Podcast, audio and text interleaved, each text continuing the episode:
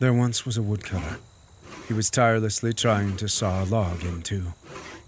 A wise man was watching nearby and asked, What are you doing? The woodcutter replied, Are you blind? I'm cutting this log in half. Without hesitation, the wise man said, You look exhausted trying to cut with a dull saw. Why don't you take a break to sharpen your tool? The woodcutter explained that he had been sawing for hours and did not have time to take a break to sharpen his saw. The wise man said, If you sharpen your saw, you would be able to cut through the log much faster. The woodcutter replied, As I said, I don't have time to sharpen the saw.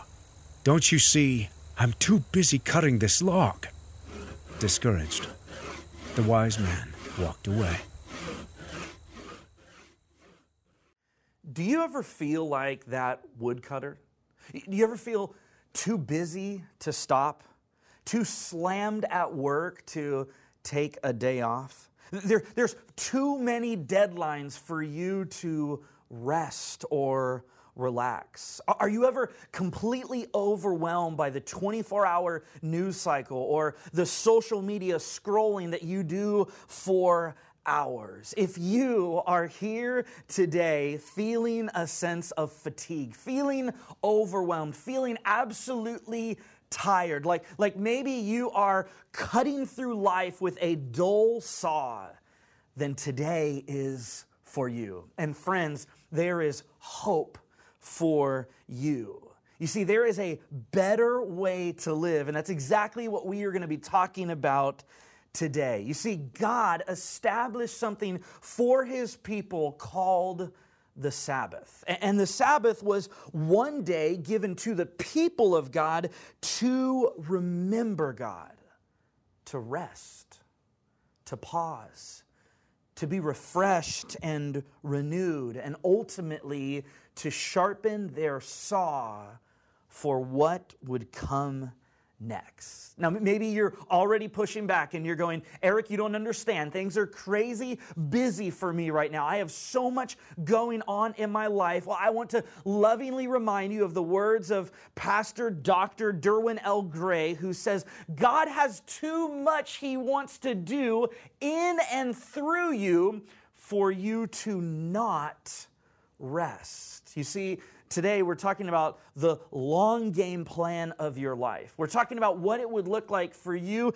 to thrive and flourish for the long haul by taking a Sabbath and building that into the regular rhythm of your life. Now, before you begin to think, oh, Pastor Eric, he, he's got Sabbath down and, and everything he preaches, he's a pro at, man, this is one of those areas that I actually struggle in. You know, a few weeks ago, uh, one of my mentors, Derek, he took me out for lunch after I had preached a sermon on prayer and fasting. And, and during that lunch, Derek said, Hey, Eric, you did a great job preaching on fasting. I, I really loved your sermon. And I thought to myself, all right, okay, cool. I, I pat myself on the back. I was feeling real good. And then he leaned in, Derek leaned in, and he said, Let me ask you a question, Eric.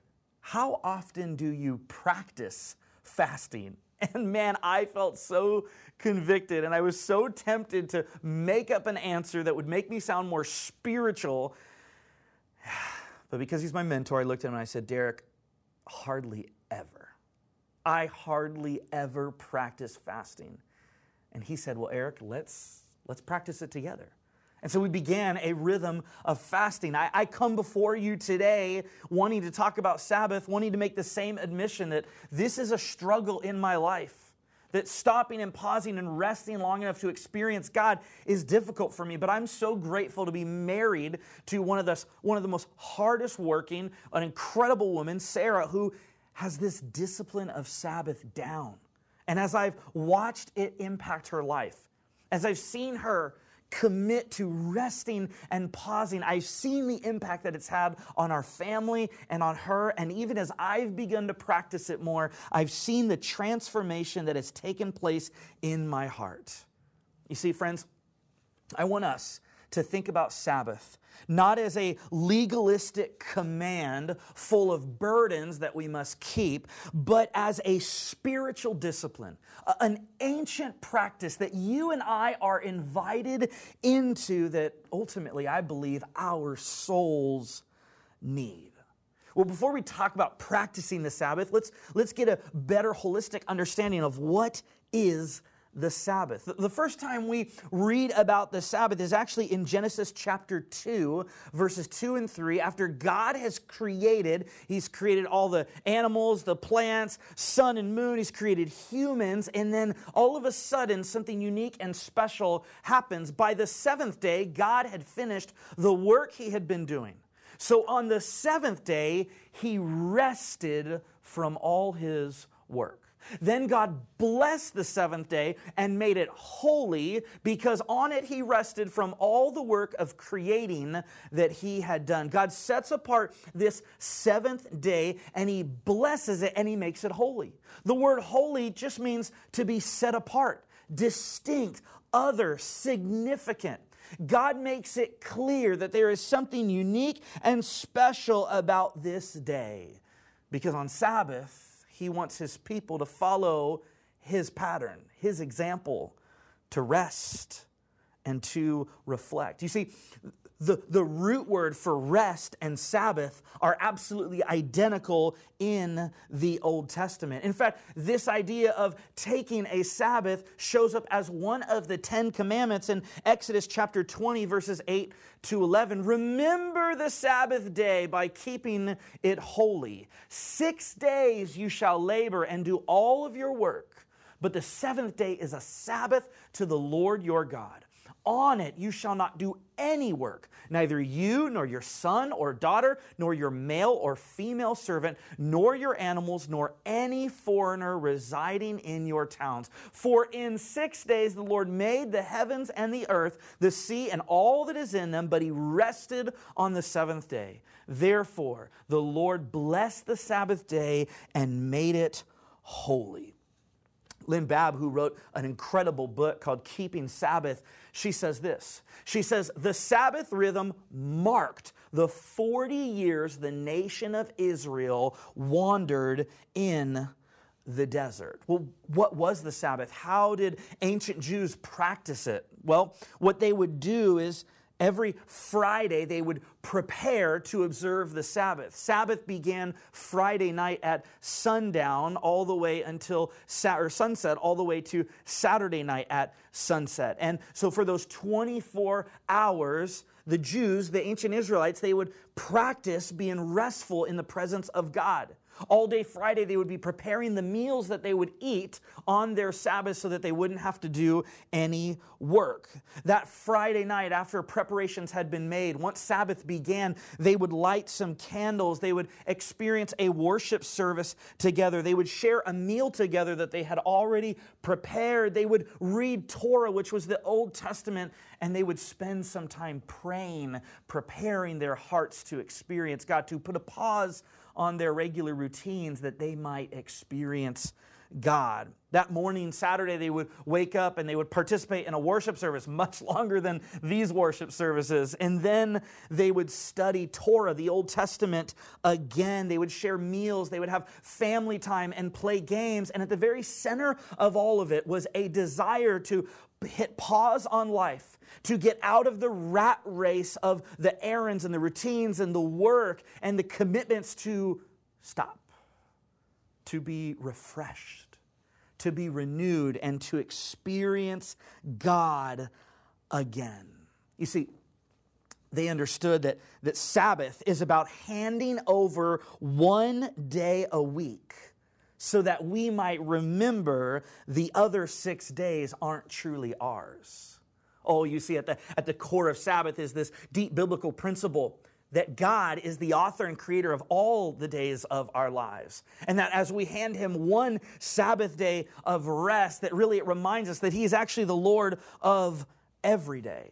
To which we should be asking the question if you're a follower of Jesus, how should Christians think about the Sabbath? Well, the Sabbath shows up a number of times in the New Testament. It shows up a lot in the Gospels as the religious leaders of Jesus' day become critical of him and how Jesus observed the Sabbath. On one of these occasions, Jesus is seemingly breaking a Sabbath command, or at least their interpretation of the Sabbath. And this is how Jesus responds in Mark chapter 2, verses 27 to 28. Then he said to them, Jesus speaking, The Sabbath was made for man, not man for the Sabbath. So the Son of Man is Lord even of the Sabbath. Jesus says two really important things here. He says, number one, the purpose of Sabbath is for you.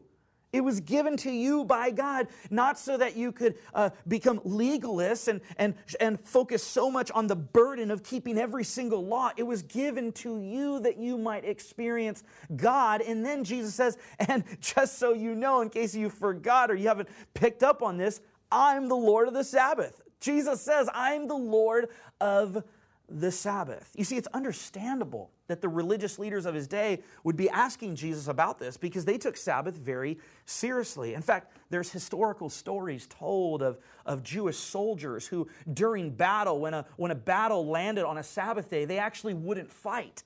So much so that some of them died because they were killed on the battlefield because they wouldn't fight due to the fact that it was Sabbath. Well, the reality of Sabbath, as, as uh, Lynne Baab would say, is this that during the six times Jesus clashed with the Jewish religious leaders over the Sabbath, he did not dispute the significance of the Sabbath day. Instead, he focused on what is appropriate Sabbath behavior. And that's what we are going to talk about today. Now, in, in Colossians chapter 2, verse 16, Sabbath comes up again. Paul says, Therefore, do not let anyone judge you by what you eat or drink, or with regard to a religious festival, a new moon celebration, or a Sabbath day. Paul is saying, as a follower of Jesus, you are not strictly held to Sabbath observance anymore. And so don't let anyone judge you because you have been freed in Christ. But this does not mean that we completely throw out the Sabbath. In fact, as Lynne Baab, who's an expert on the Sabbath, she said after the resurrection, Jewish Christians continued to observe the Sabbath. In addition, they met on Sundays to celebrate the resurrection. You see, Sabbath primarily took place on Saturdays, and Sabbath was a 24 hour time to rest in God's creation. But the Lord's Day, which the Christians begin to celebrate on Sunday, the Lord's Day is about celebrating the resurrection. It's the day Jesus rose from the day from the grave where we celebrate God's activity in the world. Now, Thomas Aquinas, uh, early church historian and father, from 1225 to 1274, he, he broke up the Old Testament, divided the Old Testament laws into three categories. He said some of them are moral laws. These are the ones that are still binding on us as Christians. So, so the laws like do not murder, do not commit adultery, do not steal, do not lie, those kind of things we continue to practice as followers of Jesus because they have a moral component to them. Well, there's another group of laws in the Old Testament called the civic laws. These have to do with the, uh, the commandments that, or the laws that help the people of God function within their society, relate to kings and the structures of their day. Well, those are no longer necessary for us, and so we don't have to follow those as Christ Uh, as Christ followers. And then the third category were the ceremonial laws. These, these are the, the food and dietary restrictions of the Old Testament. These are the sacrifices that they would make. And Sabbath fits into this category. And so, what I want to suggest to you is that Sabbath is not a requirement for followers of Jesus, it fits into the ceremonial laws, but it actually is wise for us to follow. You see, if you treat every day the same, you will be burned out right? If, if every single day you are just caught up in the hustle of life, you are moving fast, you're not breaking at all, you are in the fast lane, just constantly doing and going and doing and going, you are headed on the fast track for burnout. Friends, this is true of your lives. This is true for your families. This is true for anything in your house. This is true even for your car. You see, a, a, few weeks ago, our family of six piled into our car and we were headed out for a wedding. And I decided I wanted to get our car washed before we went to this wedding. And so, as we're pulling up to the car wash, I need to tell you something. As we're pulling up into the car wash, I had to prep my kids because there's two of our kids who are deathly afraid of car wash. I mean, they just think the machine around them is going to come into the car, going to, you know, take them out or whatever. And so they are literally, I mean, they literally have panic attacks. They're freaking out about the car wash. And so we told them, it's going to be okay. We're going to get through the car wash. Everything's going to be great. We pull into the car wash and you know washes the car some of the kids are a little bit nervous and we're like we're going to be out soon we're going to be out soon well as soon as the car wash had finished all of a sudden that green light came on that said drive forward drive forward I try to put the car from park into drive and it will not go into gear. Literally, the, the shifter is just moving without locking into any of the gears. And I start to panic. We're in the middle of a car wash and my vehicle will not move forward. I, call my mechanic and I go, Bro, my kids are freaking out right now. Like, I need you to come and help. We're trapped in a car wash. In fact, we have a picture here. This was literally us. We were trapped in that car wash for one hour, just sitting there in the car wash. The kids are freaking out. I'm having to tell the people behind us, hey, you need to back out because my car is trapped. Well, our mechanic came. He, he's like a Superman. He just comes under the car, fixes it real quick. We drive to his shop, and it ended up derailing much of our plans that day. Why? Because our car was in a bad condition, and I didn't even know about it. Because we were running on empty, because we were going too hard, and the car needed a break. You see, it's not just our cars that need that. It's not just our technology devices that need to be charged. It's our souls as well. You see, God was teaching his people in the wilderness that Sabbath will form you, that it will train you, and that it will even sharpen you.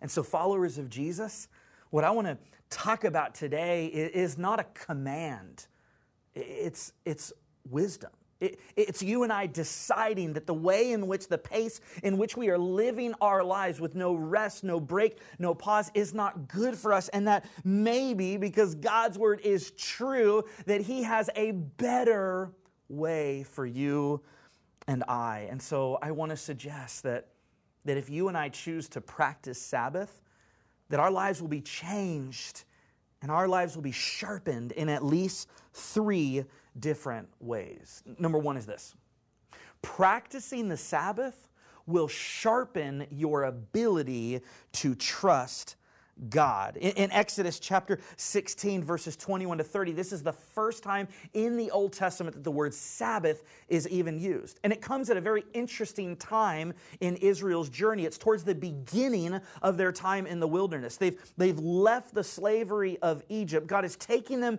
to the promised land, but it is in this season that He is trying to shape and form His people to trust Him even when things are scary, even when the future is unknown. I mean, they're out in the wilderness, unsure how they are going to even have enough food to eat.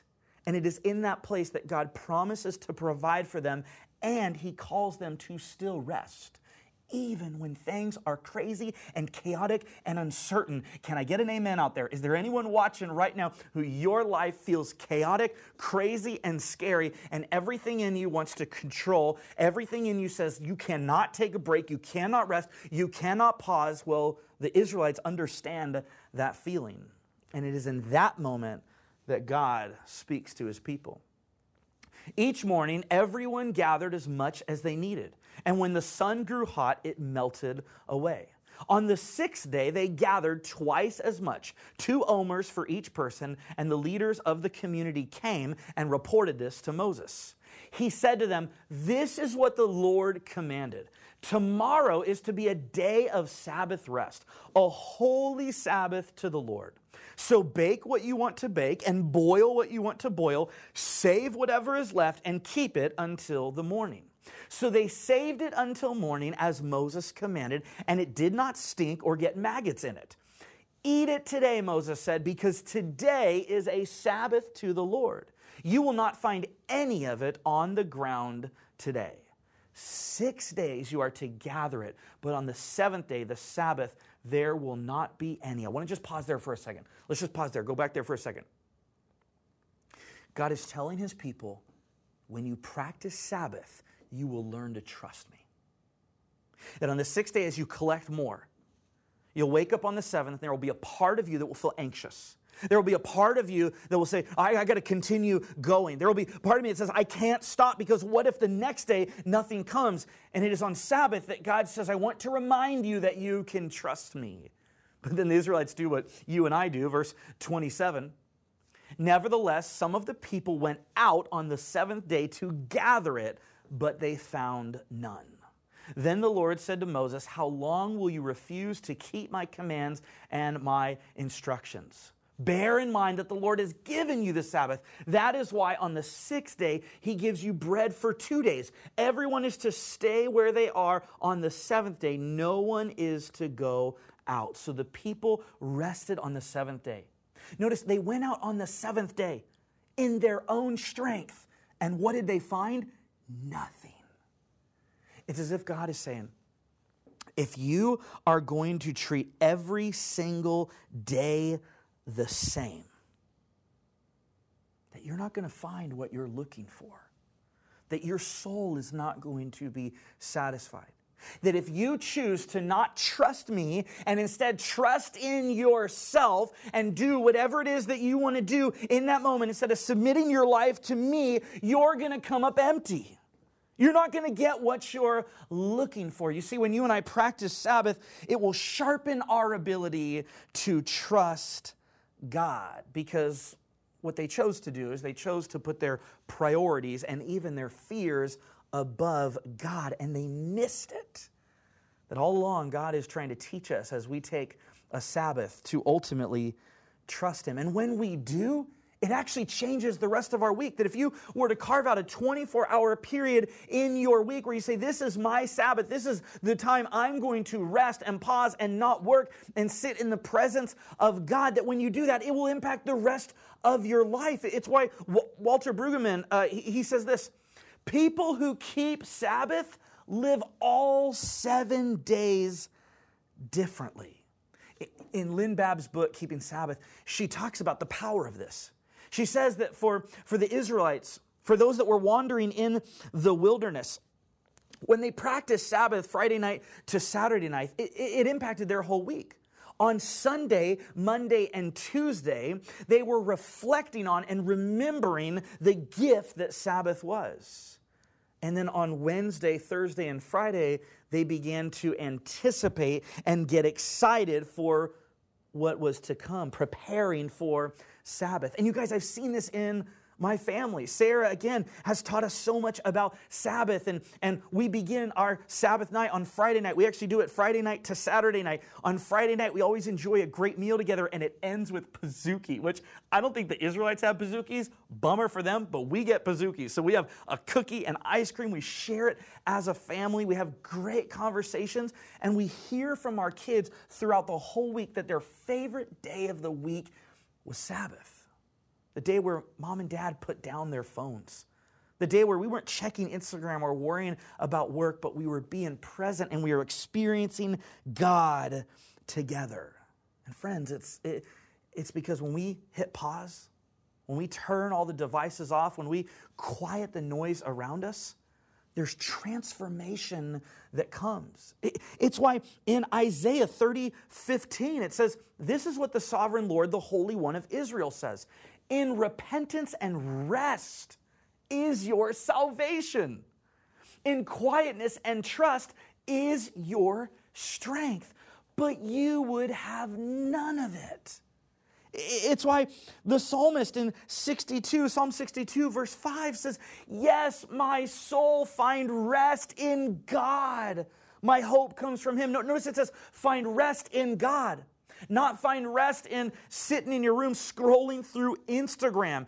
Sabbath is not about you just filling yourself with something else, it's about you intentionally saying, I want to be filled with God. That I want to intentionally be in His presence so that I might be renewed and refreshed, that I might see and trust God. You see, friends, Satan is always trying to tempt you and I to abandon God's best for us. When it comes to Sabbath, Satan wants us to just keep on going and going and going because he knows it will be to the detriment of our soul and our bodies and our lives and our mental health and our emotional health and our spiritual health and our intimacy with God. And so, Satan in the 21st century in our American culture is waging war on your soul. And one of the things he is doing is filling you and I with so much distraction and busyness that we miss hearing the voice of God. You see, this is a, a larger principle, but it applies for Sabbath too. When you're tempted to abandon Sabbath, I want you to think about this. Temptation is an escape from what God has planned for you any temptation you're facing. I know there's a party that seems like, oh, the temptation is good. Oh, the temptation is what my heart longs for. I want that. The reality is this temptation, whether it's a temptation to not practice Sabbath or a temptation to participate in that sin or a temptation to just keep going or, or to, or to unleash anger and rage on somebody, temptation of any kind is an escape from what God has planned for you. It's why the North, uh, the North African fourth century church father, St. Augustine, said, You have made us, in a prayer to God, you have made us for yourself, and our heart is restless until it rests in you. Number two, practicing the Sabbath will sharpen your ability to love others. So, not only will practicing the Sabbath sharpen your ability to trust God, but sh- practicing the Sabbath will sharpen your ability to love others. Check this out. At, at, at, at, the, at, the, at the foundation, in, in, the, in, the, in the middle of Sabbath, is this idea that God wants his people to be just, that God wants his people to be compassionate and kind, that God wants his people to resemble him and be an example of his love in the world. Look at what it says in Exodus 23, verses 9 to 11. Do not oppress a foreigner. You yourselves know how it feels to be foreigners, because you were foreigners in Egypt. For six years you are to sow your fields and harvest the crops. But during the seventh year, the Sabbath year, let the land lie unplowed and unused. Why? Glad you asked. Then the poor among your people may get food from it, and the wild animals may eat what is left. Do the same with your vineyard and your olive grove. You see, God knew that we were that we had a proclivity and a temptation towards consuming and exploiting and abusing and using people for our own advantage, whether it's in our workplaces, in our relationships, in our interactions, that if we aren't careful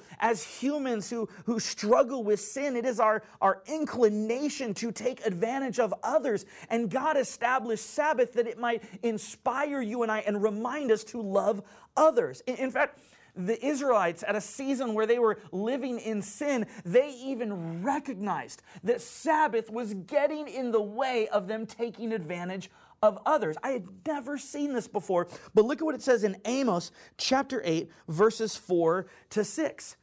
Hear this, you who trample the needy and do away with the poor of the land, saying, When will the new moon be over that we may sell grain, and the Sabbath be ended that we may market wheat? Skimping on the measure, boosting the price, and cheating with dishonest scales, buying the poor with silver and the needy for a pair of sandals, selling even the sweepings with the wheat. Literally, the Israelites recognize that Sabbath is getting in the way of them doing whatever they want to do. In other words, if in reverse you and I chose to practice Sabbath, we would be protected from seeing people as objects, from seeing people as annoyances. Is there anyone in your life right now that you see as a problem, not as a person? Is there any group of people in your life that you're annoyed by, that you're frustrated with, that you, that you are tempted to not see as people made in the image of God?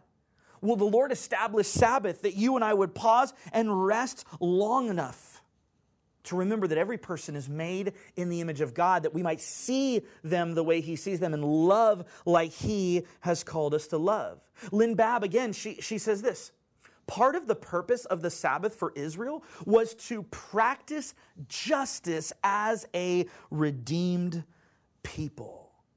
It's why when Jesus was criticized in John chapter 5 for again the way that he was practicing Sabbath, the story goes like this. So, because Jesus was doing these things on the Sabbath, the Jewish leaders began to persecute him.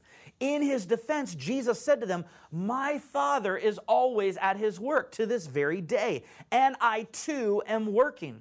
For this reason, they tried all the more to kill him. Not only was he breaking the Sabbath, but he was even calling God his own Father, making himself equal with God. Don't miss this. If any of you are watching, you're going, man, Jesus was just a religious teacher, but he wasn't God. Well, he claimed it. So you got to take his claims seriously. And as he claimed to be God, he proved it by dying on the cross and rising from the dead. In other words, his interpretation of Sabbath is important. It is the most important for us. And as Jesus observed Sabbath, there were those moments where his heart was moved with compassion for people. And so he acted on that. It's why John Perkins says justice is birthed from the very heart of God. He revealed divine intent in the act of creation when he created man in his own image, in his own likeness. He put all people on an even plane, regardless of color, worthy of dignity and respect. You see, Sabbath draws us back to the beginning when we remember that every single one of us is created in the image of God. And so our calling is to love others. When we practice Sabbath, we'll be sharpened to love others. Because when we observe Sabbath, when we slow down long enough, we'll be reminded as we sit in God's presence, we'll be reminded of His kingdom values. And we'll even be reminded of the hurts and the pain in our community that God is calling us to address and to meet. Number three, practicing the Sabbath will sharpen your ability to stand out. In Exodus 31, verses 12 to 13, it says, Then the Lord said to Moses, Say to the Israelites, You must observe my Sabbaths. This will be a sign between me and you for the generations to come, so you may know that I am the Lord who makes you holy. See, the Sabbath was one thing that set apart Israel from all of the surrounding communities. It was one of the ways that they were set apart, that they were different, that they were distinct from their community. And in a world right now that is so uncertain that, that is so unaware of the ways that we're destroying ourselves in a world that is going non-stop, where there is constant media consumption all around us. There is, I believe, so much power and appeal to another way. You see, I don't know if you saw this, but Nike recently announced that they were giving all of their employees a one week long mental health break. And Nike did this, LinkedIn did this, a number of other large companies did this. I mean, they just recognize that working in COVID has been incredibly draining on the mental health of their employees. So they said, We're all taking a break for a week, which I applaud that. I think that's really cool. That's awesome that they did that. But let me, let me say something for a second. One week of vacation will not fix 51 weeks of an uh, unsustainable pace of life. You see, th- this is important, but what's more important is living life in a healthy Sabbath rhythm so that you can function in healthy ways in the world so that you're set apart. I mean, look at the power Look at the power of trusting God and taking a break, taking a Sabbath. In Psalm 46 10, it says, Be still and know that I am God. I will be exalted among the nations. I will be exalted in the earth. When is God exalted in this passage? It's when we choose to be still, when we choose to take a Sabbath, when you choose to carve out a section of your week, a 24 hour period, or whatever you can, to say, God, I'm going to trust you with this time. Your neighbors, your friends, your family will lean in and say, first off, how do you do that? How can you possibly do that? Why are you doing that? And it will cause you to be sharpened in your ability to stand out. We have some, uh, our friends Justin and Tina they have something on Sabbath called the no dot days. And on these days, they, they think about their calendar, and maybe you have a calendar on your phone where there's dots that represent the activities that you'll be doing all throughout your week and month. Well, they have a rule that their Sabbath means no dot days. They don't put anything on it. You see, here, here's, here's my calendar for the month. I've got full of dots, and some of these are like, like look, Sam and Jesse Hunter, it's their anniversary. Happy anniversary, Sam and Jesse. We love you guys. Today's Levi's birthday. What's up, Levi? Happy birthday. I'm preaching. That's what's happening right now. We, we got stuff on our calendar, but let me ask you would you consider taking a day where, and this is just some information, but would you take a day where you say, I'm not going to plan any events? I'm not going to plan any activity. In fact, I'm going to intentionally say no so that I can say yes to God.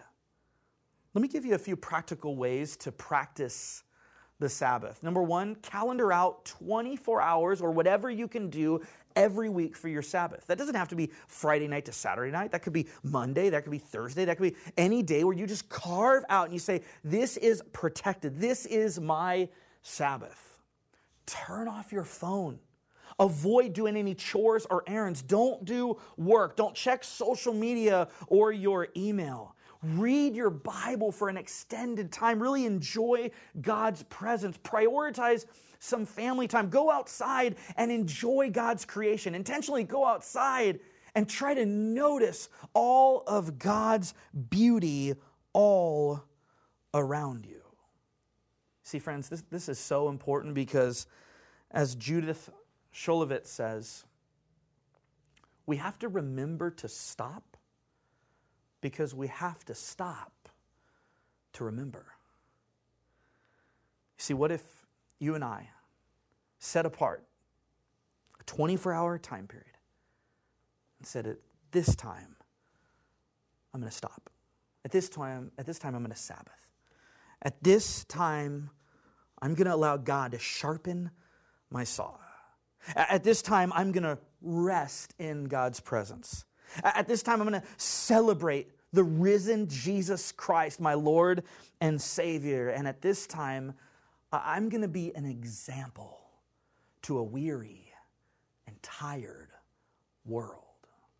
Friends, if you and I choose to practice Sabbath, I believe God will sharpen our ability to trust Him. He'll sharpen our ability to love others, and He'll sharpen our ability to stand out in the world. And so, are you going to continue to try to saw through the log with a dull saw? Or are you going to allow God to sharpen your saw? Heavenly Father, we thank you so much for your word that invites us as Christ followers to embrace the ancient practice of Sabbath, not as some legalistic, burdensome keeping of the law but as an invitation to refresh our souls as we celebrate the risen Jesus, as we love you and God in pausing and resting in your presence. Would you sharpen our saw for the week ahead? In Jesus' name we pray. Amen.